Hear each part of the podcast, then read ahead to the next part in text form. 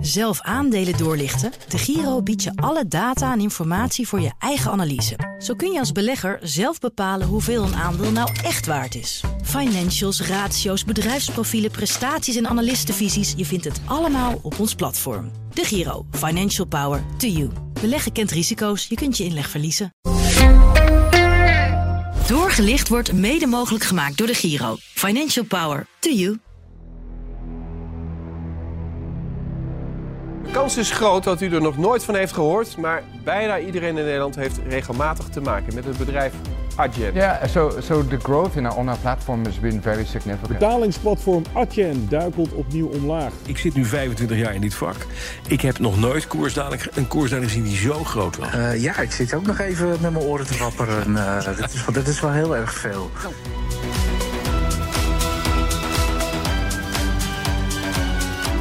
Het is één van de meest spectaculaire Nederlandse techbedrijven. Adyen. Spectaculair in vele opzichten. Van de oprichting, waarbij een prins tot de eerste investeerders behoorde, tot en met de onvoorstelbare koersdaling van het aandeel in 2023. Adyen is een payment service provider. Oftewel, als jij ergens afrekent, dan is het vaak Adyen dat zorgt dat je geld daadwerkelijk op de goede plek komt. In deze aflevering van Doorgelicht richten wij de schijnwerper op dit Nederlandse betaalbedrijf. Zodat jij als belegger kan bepalen wat een aandeel Adyen nou echt waard is. We vertellen je het verhaal achter het bedrijf en we geven je een fundamentele analyse. En we, dat zijn natuurlijk ikzelf, Nina van den Dungen en naast mij Jim Theo Poering, analist en vermogensbeheerder bij Eén Vermogensbeheer. Hey Jim. Dag Nina. Het is een uh, bijzonder bedrijf, hè, Adyen, in een aantal opzichten. De oprichters die varen nogal een eigenzinnige koers, heb ik me zo laten vertellen. Nou, dat kun je wel zeggen, ja. En dat heeft ze ook veel gebracht natuurlijk. Want het is een groot bedrijf geworden, die eigenwijsheid. Ondernemers moeten een beetje eigenwijs zijn. Maar misschien is het ook wel tijd om een beetje in te dammen... en ook iets meer naar de belegger te luisteren. Ja, dan kijk jij vooral nu naar de koersdaling hè, van uh, recent. Ja, klopt inderdaad. Dus ja. uh, nou, we gaan er straks uitgebreid op in. Maar uh, ondanks dat het nog steeds een succesverhaal is, is de beurskoers wel uh, behoorlijk gedecimeerd. Ja, genoeg om de, te bespreken. Even dubbelcheck. Heb jij Adyen in je portefeuille als vermogensbeheerder? Nee, niet meer. we hebben het wel gehad voor onze klanten. We hebben het begin 2023 gekocht. En dan loop ik wat vooruit op de zaken, maar we hebben het naar wat je zou kunnen zeggen, noemen een winstwaarschuwing. In de zomer van 2023 hebben we de aandelen met verlies weliswaar van de hand gedaan. Oké, okay, toch verlies, maar voor die enorme koersval. Nee, want uh, direct bij de cijfers mm. daalde het aandeel al. Ja. Maar vervolgens is er helaas nog meer van de koers afgegaan voor beleggers. Waarbij ja. ik ook moet zeggen, en daar komen we straks uiteindelijk ook helemaal op, dat we ook nu naar Adyen kijken op een wijze waarvan we denken, hey, is het niet interessant om het begint weer heel interessant te worden op dit koersniveau uh, om de aandelen te kopen. Zeker als ze maar een deel van hun belofte waarmaken, dan is het al een uh, waardevolle investering uiteindelijk waarschijnlijk. Nou oké, okay, jij geeft eigenlijk gewoon een uh, positief koopadvies hier, maar dat mag helemaal niet. Dat nee, doen we niet. Zeker niet. Ik... Wat is onze disclaimer? Je hebt het helemaal gelijk, want dit is natuurlijk hoe wij er als beheerder naar kijken. Maar dat betekent niet dat iemand dat thuis dus nu ook moet gaan doen. Sterker nog, je moet vooral zelf je huiswerk doen. En daarvoor geven wij tijdens deze uitzending die input. We vertellen wat zijn de sterke kanten van het bedrijf, wat zijn de mindere, over de historie, wat zijn de cijfers, waar moet je op letten, bij welk type beleggen past dit. Dus uiteindelijk neem je zelf de beslissing en al die koersfluctuaties uit verleden en uh, mooie rendementen bieden geen enkele garantie voor de toekomst. Dus zelf beslissen, zelf goed nadenken en uh, dat is waar wij de input voor geven. En onthoud, beleggen brengt natuurlijk altijd risico's met zich mee. Wist jij trouwens dat er een uh, Surinaams linkje is met Adyen? Dat wist ik, Nina. Maar uh, dat is natuurlijk wat de meeste mensen niet zullen weten. Het betekent eigenlijk again, opnieuw. Surinaams uh, Adyen. Opnieuw beginnen. Op, ja, opnieuw beginnen. Ja, de oprichters hebben dit bedacht omdat Adyen niet hun eerste betaalbedrijf was. Dat gaan we nu eens eventjes uh, uitgebreid uitleggen in het feitengelaas.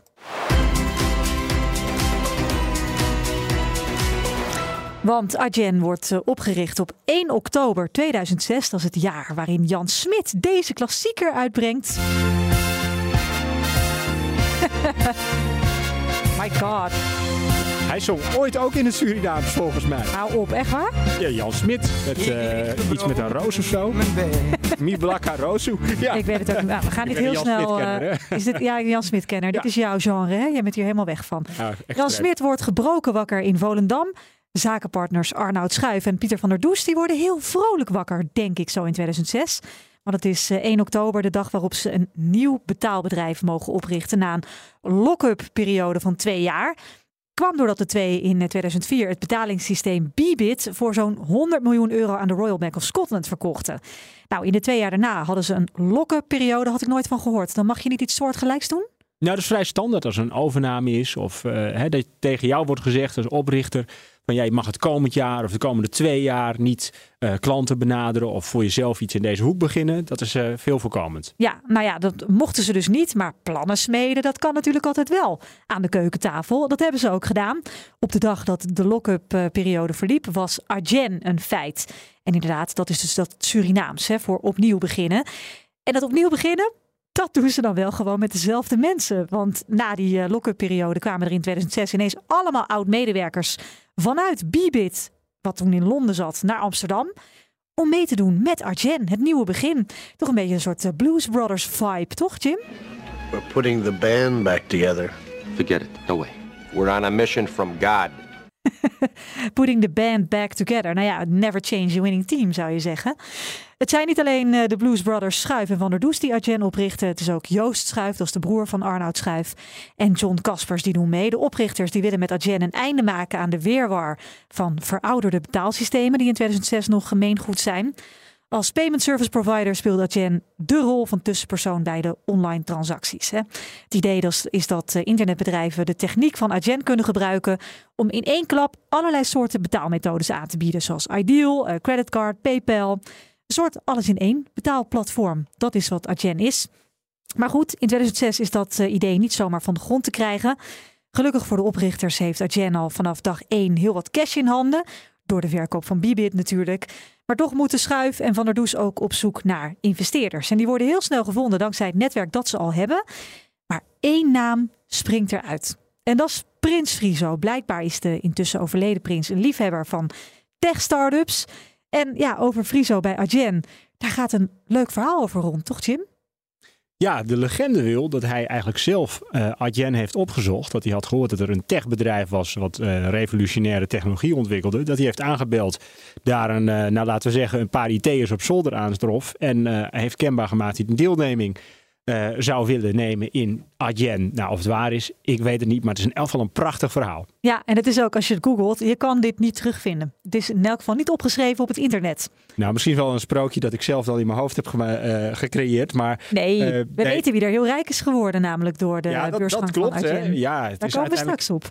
Hij heeft het zelf niet meer meegemaakt, maar je nee. zei het al. Nee, precies. Nou, Friso's geld was ook heel hard nodig. Want uit de eerste jaarrekeningen van Adyen blijkt dat er miljoenen euro's in het bedrijf moesten om de aanloopverliezen te dekken. Van der Does en Schuif die moeten op zoek naar grote klanten. Naar nog meer grote klanten om een positief getal onder de streep te krijgen. En dat lukt, want bijvoorbeeld in 2010 weten zij toch wel grote vissen als Facebook, Netflix en LinkedIn binnen te halen als investeerder in Adyen. In 2011 boekt het betaalbedrijf bijna 1,2 miljoen euro winst. En dan verschijnt Adyen ineens op de radar van professionele investeerders. Bijvoorbeeld de geldschieter Index Ventures uit Londen. Die stapt voor 16 miljoen dollar in. In 2014 General Atlantic is een van de gezaghebbende venture capital firma's uit Silicon Valley. Die komt erbij. En samen met andere investeerders wordt er in 2014 zo'n 250 miljoen dollar in Adyen gestoken. De waardering komt uit op anderhalf miljard dollar. En Adyen wordt gezien als een van de snelst groeiende fintech-bedrijven ter wereld. Nou, Jim, anderhalf miljard waarde voor een start-up die eigenlijk nog als een BV opereert. Dat is wel wat natuurlijk, maar in 2015 wordt de waardering van Adyen nog gekker. Weet jij hoe hoog die toen was?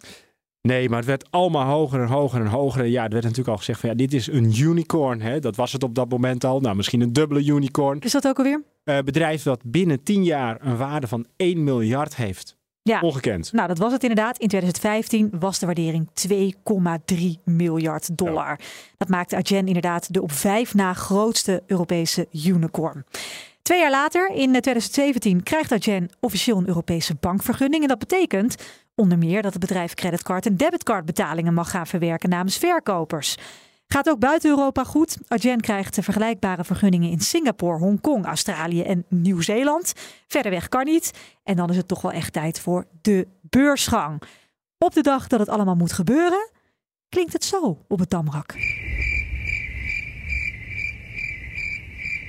Wat gebeurde hier? Helemaal niks. Maar heb ik zo nog een kleine sidestep over. Want ze gingen naar de beurs, maar ze sloegen niet. Nee, Adyen die is dus per 13 juni 2018 officieel beursgenoteerd. Die dag luidt er geen gong. Er is geen champagne te proeven. Er is geen feestje op het Damrak. En dat komt door een hele bewuste keuze van medeoprichter Pieter van der Does.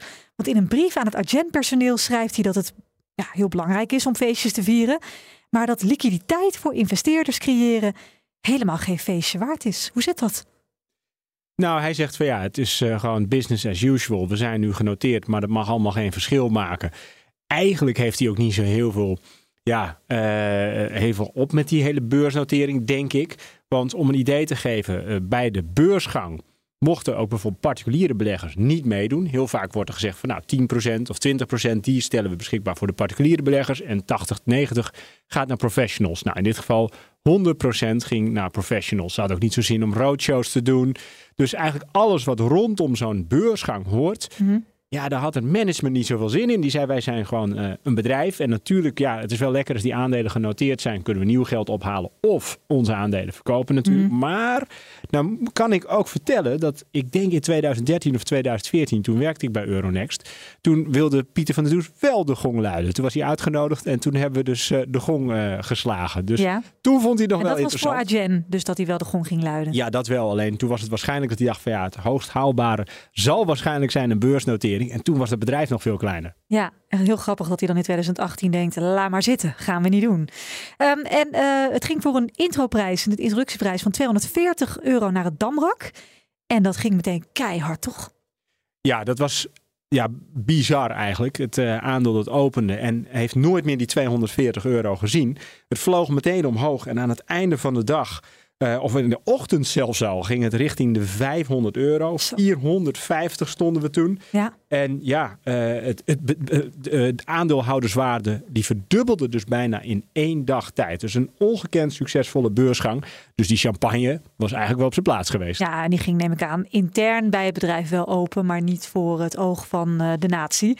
Het was in elk geval de grootste beursgang sinds die van ABN AMRO. De grootste techbeursgang in Europa van het hele jaar. En de aandeelhouders van Adyen die konden flink cashen. En dat waren ook 750 personeelsleden van het bedrijf. Want Adyen heeft daartoe een speciaal beleid, hè? want medewerkers mogen meedelen. Ja, klopt. Uh, medewerkers, ik weet niet of dat nu nog steeds zo is, maar die hadden destijds de mogelijkheid om middels opties ook aandelen te kopen.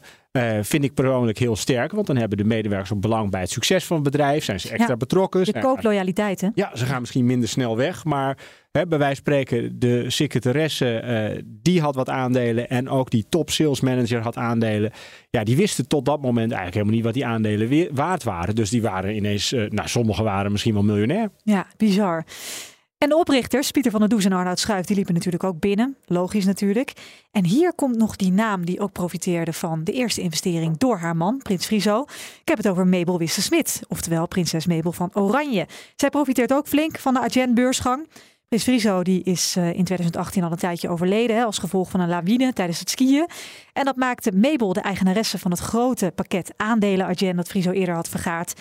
De royalty-journalisten die pikken dat natuurlijk snel op. Prinses Mabel heeft behoorlijke klapper gemaakt met aandelen Adyen. Uh, hoeveel heeft ze gekocht en uh, hoeveel gaat ze daarvoor vangen? Ja, wij weten allemaal niet precies hoe het is gekomen, maar de prinses blijkt uh, ruim een half miljoen aandelen te hebben. En die aandelen gaan voor 220 tot 240 euro per stuk verkocht worden. dus dat is een mooie oude dagsvoorziening die de prinses hiermee mee vangt. Ja, in totaal verkoopt Mabel tijdens de beursgang voor 41 miljoen euro aan Adyen-aandelen. En dan houdt ze nog steeds 365.000 aandelen, die in één dag bijna verdubbelen in waarde. Dus het ging goed. Ik geloof ook dat ze een prachtige villa aan de Loosdrechtse Plassen heeft gekocht, heb ik me laten vertellen. En ja, over winst gesproken. Vanaf, toch? Van de Neeltje naar Jacoba naar, uh, naar een, een villa, villa aan de Loosdrechtse Plassen. Nou, over winst gesproken. Met Adyen gaat het ook goed. De winst stijgt daar van 131 miljoen in 2018 naar 564 miljoen in 2022. Maar goed, net als bij zo'n beetje alle andere bedrijven, er moet op een gegeven moment toch wel een keertje wat fout gaan. Voor Adyen is dat het verslag over het eerste halfjaar van 2023. Pieter van der Does zit op 17 augustus 2023 rustig te praten tijdens uh, de Fireside Chat hè, met beursanalisten over de resultaten van Adyen. And we see very high growth there. So that's important. It's an area where we have been investing. You see that we release a lot of products and that we have a lot of traction there. um, small, growing off a smaller base, obviously. Nou, terwijl dat gesprek eigenlijk gaande is, slaat op het Damrak compleet de vlam in de pan. En dat was ook te merken tijdens uh, de ochtendshow van BNR. De handel lag de eerste 18 minuten stil van Adyen vanmorgen op de AX. Het is het uh, duurste aandeel op dit moment uh, op, de, op het Damrak. Hoewel, er is wel wat van de koers af. Het wordt steeds betaalbaarder. Het staat nu namelijk 21,4% lager. Historische koersval. Maar wat gebeurde hier nou, Jim? Wat was de reden dat die koers zo naar beneden dook? Nou, dat was eigenlijk uh, drieledig. Enerzijds uh, was er voorheen altijd fantastische groei. Hè, 50, 60 procent groei per jaar. En die groei die leek te stagneren. En, of nou niet leek, die, die stagneerde. Ja. Dat betekent niet dat Adyen niet meer groeit. Het groeit nog steeds, maar het, het groeide minder snel. Veel minder, precies. Dus minder snel. Ja. Uh, nou ja, hoe komt dat? Uh, door concurrentie. Dus er is toenemende concurrentie. En dat heeft ook nog weer als gevolg dat er een beetje prijsdruk komt. Dus het is niet alleen dat de volumes uh, wat minder hard groeien. Er is ook nog wat druk op de prijzen. En er is nog een component die beleggers niet heel leuk vonden. Is dat Adyen heel fors heeft geïnvesteerd in personeel. Zij zeggen dat is om de toekomstige groei te kunnen waarborgen. Maar ja, vooralsnog zijn het kosten. Dus de kosten lopen op en de omzet die stijgt minder. Ja, dus dat is een enorme duikvlucht heeft dat tot gevolg voor het aandeel. De cijfers van Adyen zien er dus best goed uit, maar de groei was gewoon een stuk minder dan verwacht. Dat leidde tot de grootste koersval op de AEX in 20 jaar. Maar goed, misschien heeft een aandeel Adyen daardoor nu wel de perfecte waarde gekregen. Is dit nou het moment om toe te slaan? Daar gaan wij achter komen in de fundamentele analyse.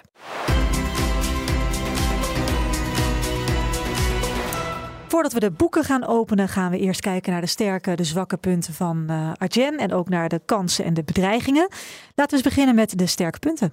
Nou, dat zijn er wel heel erg veel hoor. En uh, een, een, een, belangrijk scherp, sterk punt natuurlijk van Adyen is dat het een zeer flexibel en schaalbaar product is. En dat zie je ook terug eerder als je kijkt naar de enorme marges die Adyen op zijn omzet maakt en die allemaal verbeteren. Eigenlijk elke euro die er extra wordt verdiend, blijft er normaliter heel veel over. Hm. Dus het is een schaalbaar model en aantrekkelijk voor kleine bedrijfjes, maar ook voor hele grote. Want hè, je noemde al, ze hebben klanten als Uber, McDonald's, maar ook de winkelier op de hoek. Ja. Die kan zijn betalingen De via webwinkeltjes. Ja, webwinkels. Dus eigenlijk is Adyen interessant voor ja, kleine en grote ondernemingen. Ja. Nou, een ander punt is dat die ondernemingen waarschijnlijk niet zo heel snel weg zullen gaan. Want dat noemen we switching costs. Als zij over zouden stappen op een andere payment service provider, ja, dan moeten ze. Allemaal gedoe. Ja, dan moet je het hele systeem aanpassen. Waarschijnlijk grote investeringen doen. Nou, we hadden het al even over een aantal grote bedrijven. Tesla bijvoorbeeld. Hè. Iemand die een Tesla heeft. Kijk maar eens als je bij zo'n Tesla charger staat. Wat staat er op je rekeningafschrift? Adyen. Als zulke soort bedrijven zouden gaan switchen naar een ander platform, dat is een heleboel gedoe, zonder dat het hun direct grote kostenbesparingen gaat opleveren. Ja. Dus uh, de Dus switching je koopt loyaliteit eigenlijk. Hè? Exact. Nou, ander punt. Het is een wereldwijd actief platform en je hebt alles op één platform. Je hebt het in het begin al genoemd. Je hebt eh, ja, eigenlijk verschillende betaalsystemen gekoppeld. Het banken wereldwijd worden gekoppeld. En in vrijwel alle valuta kun je direct transacties doen. Dus Adyen levert wel degelijk ook eh, gemak. En ja, gemak is natuurlijk een heel krachtig punt. Ja, precies. Maar goed, dat betekent niet dat ze, neem ik aan, eh, onbeperkt de kosten voor hun product kunnen verhogen hè, voor klanten. Ergens moet er een grens zijn waarop Ja. klanten zeggen, ja, maar nou wordt het bij de concurrent wel echt een stuk aantrekkelijker. Ja, het is zelfs niet eens zo, en dat is meteen een zwak punt, dat is een mooi bruggetje. Ehm, het is niet eens zo dat Adyen de kosten verhoogt, maar het is met name dat de concurrenten de kosten verlagen. En daarin zal Adyen uiteindelijk wel mee moeten. Misschien gebeurt dat ook al, hè? dat zie je ook terug in de cijfers. Dus concurrenten zijn scherper geprijsd, wat wel zo is. Adyen heeft wel een superieur product, maar ja, hè, wat wil je uiteindelijk betalen voor een superieur product? Ja. Dus concurrenten zeggen zelfs soms van, ja, we- hè, die switching kost nemen we ook een deel van de rekening eh, eh, voor, eh, voor. Slim. Ja. Dus ja, dat is een zwak punt. Adyen product is iets duurder. Ehm, nou, een ander zwak punt, en dat is meer een bedreiging, is de toenemende concurrentie. Maar als we dan even specifiek op het eh, bedrijf hebben en de stap maken naar de aandeelhouder. Ja, ik heb het gisteren opgeschreven, maar ik weet niet of ik het op zender mag zeggen. Maar Adyen heeft een beetje scheid aan de aandeelhouder. Dat was al bij de IPO, Mhm. dus bij de Bij beursgang. ja. En vandaag de dag blijkt dat nog steeds. Ze gaan daar Waar gelukkig blijkt dat uit? Nou, bijvoorbeeld is dat een bedrijf van dergelijke omvang. Adyen was op een gegeven moment 60, 70 miljard waard. Hè. Mhm. De aandelenkoers hebben we nog niet eens besproken. Nee, nu niet meer. Nee, maar we gingen voor 2,40 in 2018 naar de beurs. Ja. Ehm, drie jaar later stond de aandelenkoers op bijna 2800 euro. Ja. Dus een factor 10. Dat is ongelooflijk, ja. Ja, en eh, wat doet Adyen eh, met deze omvang? Die gaven eens per half jaar gaven ze een cijferupdate. Ze spreken weinig met analisten. Ehm, dus ja, daar hebben ze misschien gewoon niet zo'n zin in. Maar als je deze omvang hebt, dan is het misschien wel goed om ook op kwartaalbasis in elk geval een trading update of liever nog volledige openheid van zaken te geven en de boeken te openen. Dus Ja. beleggers die krijgen maar heel sumier informatie. Nou, ze gaan Misschien maakt dat het aandeel juist wel heel aantrekkelijk. Omdat mensen denken van nou, Nou, dat klopt inderdaad. Want daardoor krijg je natuurlijk op dit moment wel dat ja, de bereidheid om te investeren in Adyen die is afgenomen. Eh, en en eh, terwijl het eerder, ja, wij noemen dat priced to perfection was. Dat was in 2023 zo. Er werd gezegd van nou, gigantische groei, dat gaat maar door. De marges blijven oplopen. Ehm, en, en ja, dat verhaal lijkt nu een beetje voorbij. Nou, lang verhaal kort, zwakke punten, eh, concurrentie, prijsdruk. En eh, dus ook wel ja, de manier waarop Adyen met eh, de aandeelhouder omgaat. ja. Zijn er kansen en bedreigingen? Jazeker. Als je het hebt over online, nou de online markt die groeit en die blijft waarschijnlijk ook groeien. Dus dat is waar Meer klanten. slim op inspeelt. Er zijn nog heel veel klanten. En ja, de groei van online is daar, maar ook internationaal. Het is nu vooral Europa en Noord-Amerika. Noord-Amerika valt nog heel veel terrein te winnen. Daar zet Adyen ook op in. Maar Mhm. de wereld is groter dan Europa en Noord-Amerika. Dus echt nog heel veel groeipotentie op dat front. Eh, en ja, eh, wat, je, wat je natuurlijk ook nog zou kunnen bedenken, is dat Adyen, ze hebben al een bankvergunning, meer financiële diensten gaat Een aanbrengen, echte bank aanbieden. wordt. Dat ze een echte bank worden en dat ze niet alleen maar zeggen van nou, we handelen die betaling af, maar je kunt bij ons een bankrekening openen. Hè? Je krijgt Je kunt sparen. Je Ja. kunt, eh, ja. dus aanpalende producten waarmee ze ook de eindklant rechtstreeks zouden kunnen bedienen. Hm, interessant. Eh, maar de bedreigingen? Ja, eh, we hebben het al gehad over concurrentie. Dat levert prijsdruk. Eh, daarnaast hebben we vorige week bijvoorbeeld gezien bij de aflevering van ING veranderende regelgeving. Dus Adyen wordt toch ook gezien als een financial. Dus het kan goed zijn dat daar ook door regelgeving op een gegeven moment meer kosten moeten worden gemaakt. En conjunctuur. Want als consumenten de hand op de knip houden, minder betalingen doen, online, maar ook offline, Verdient Adyen minder. Exact, want Adyen is uiteindelijk gewoon een transactiefabriek. Ja. Die moeten volume draaien. Daalt het volume omdat consumenten gewoon minder besteden, dan is er minder omzet voor Adyen. Heel conjunctuurgevoelig dus. Laten we eens eventjes de boeken openen. Want eh, wat zien we daar? Nou, als je dan kijkt naar Adyen, dan kijk je in eerste instantie natuurlijk naar de omzet. En eh, ja, je, je had het al aangegeven, die omzet die is extreem gestegen. 2020 was het een kleine 700 miljoen euro. Mhm. Het jaar erop zaten we al op een miljard. Het jaar daarop op 1,3 miljard. Zo coronatijd, hè, waarin iedereen online dingen kocht. Ja, maar ook nu corona voorbij is, zou je kunnen zeggen. 2023 zitten we nu. Nou, het jaar moet zich nog eh, uitwijzen. Maar ook nu zal die groei ver boven de 20% komen te liggen. Zo. Afgelopen half jaar was de groei 23%. Nou ja, dat viel dus beleggers een beetje tegen. Een beetje. Ja. Understatement. Ja. Ja, als je gewend bent aan cijf- groeicijfers van 50%, ja, dan 23 valt dat wel vies tegen. Ja. Ja. Maar ook dit jaar dus, eh, 2023, Bart, eh, ga- gaat de omzet van 1,3 miljard naar ongeveer 1,6 miljard. Dus die groei is er nog altijd. En dat heeft me ook wel een beetje verbaasd dat Adyen in die zin zo hard werd afgestraft. We hebben ooit eh, een aflevering gehad over Ahold. Dat was een boekhoudschandaal. En dan bleek dat bedrijf veel minder omzet te boeken, maar ook zwaar verlieslatend te zijn. Ja. Nou, bij Adyen was het verhaal, de groei is minder dan wij met z'n allen hadden verwacht. Maar er is nog steeds een hele positieve marge. ja. Alleen ook wat minder hoog dan verwacht. Want als je het dan hebt over die omzet, dan moet je eigenlijk gaan kijken naar de winstmarge. Nou, die lag op bijna 60% en die is dus gedaald naar 43%. Hm. Dus ja, de omzet groeit wat minder hard, maar ook eh, de marge die ze halen op die omzet die is gedaald. Dus hoe komt dat? De kosten lopen op. Nou, dat is wel een, eh, een puntje waar Adyen echt naar zou moeten gaan kijken. Mhm. Dat eh, die kosten wel onder controle blijven. Of dat ze daadwerkelijk bewijs gaan leveren en dat die omzet heel hard gaat groeien. Want analisten verwachten al nog dat in 2024 de omzet bijna 2 miljard waard zal worden. Dus eigenlijk is het belangrijkste element hier wel omzet. En vervolgens ook ja, hoeveel eh, marge wordt er dan eh, gerealiseerd op die omzet. Ja. Want als je onder de streep kijkt, dan eh, is Adyen gewoon een winstgevend bedrijf. Nou neem ik je weer even mee terug in de tijd. 2020, het coronajaar, verdiende Adyen 8,50 per aandeel. 2021 verdiende Adyen ruim 15 euro per aandeel. 2022 18 euro per aandeel.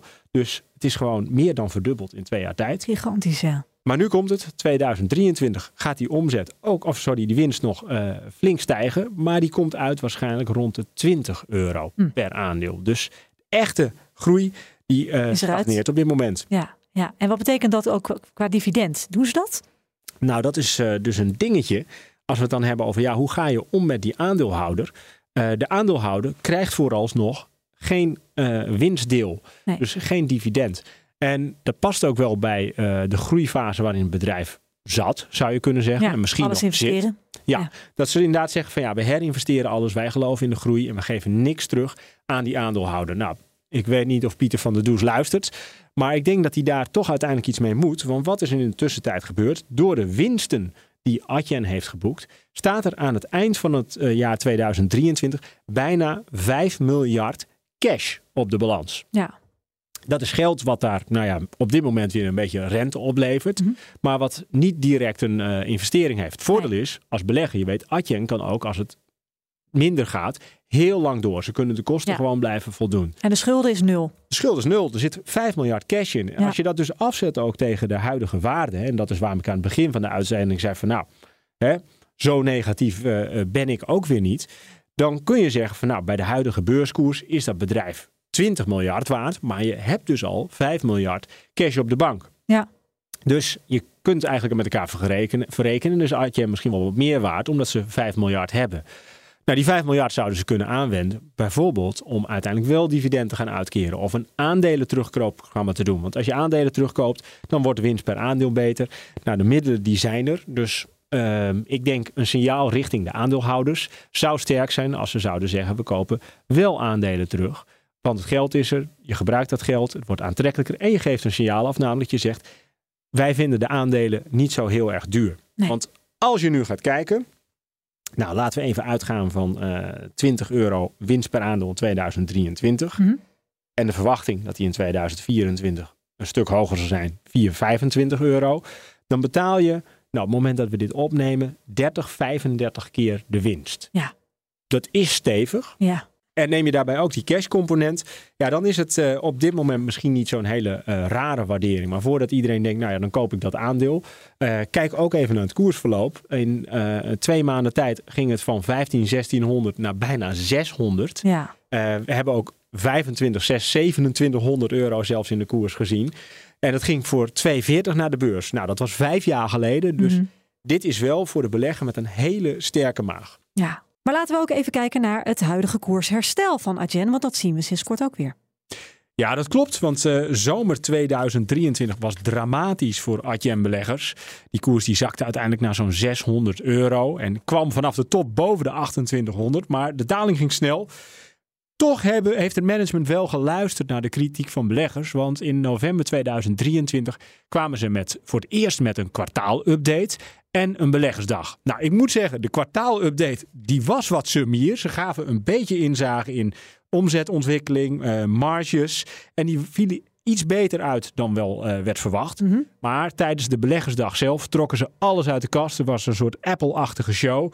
En daarbij waren toch wel wat verrassingen. Want ze zeiden van ja, wij kunnen de komende jaren 20, 30 procent per jaar groeien. Ja. Uh, we verwachten dat de marge wel boven de 50 procent uitkomt.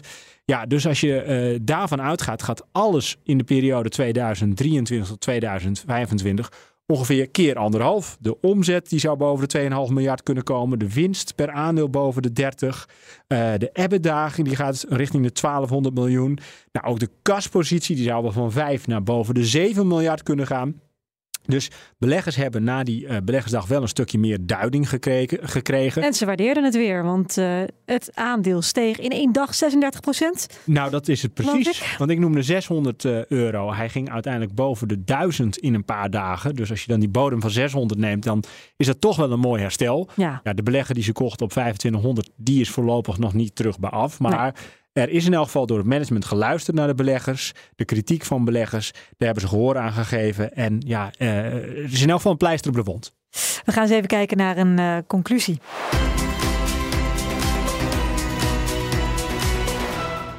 Voor wie is dit nog interessant? Ja, voor degene met een hele sterke maag. Aan de andere kant hoor ik jou toch wel echt wel zeggen dat er heel veel potentieel nog zit voor dit bedrijf.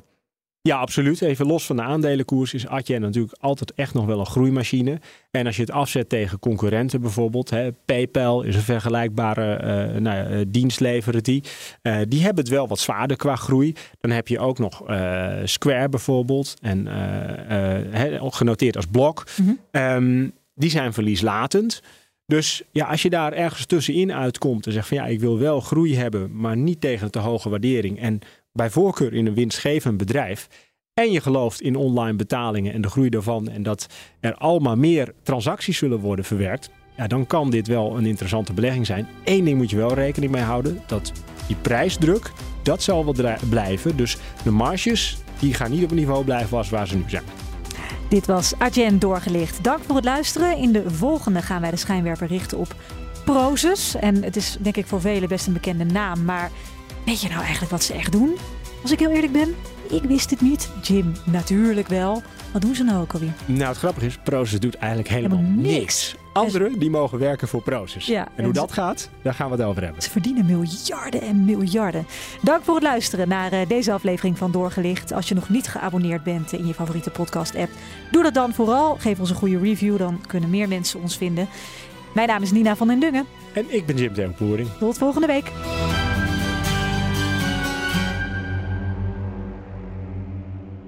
Doorgelicht wordt mede mogelijk gemaakt door de Giro. Financial Power. To you.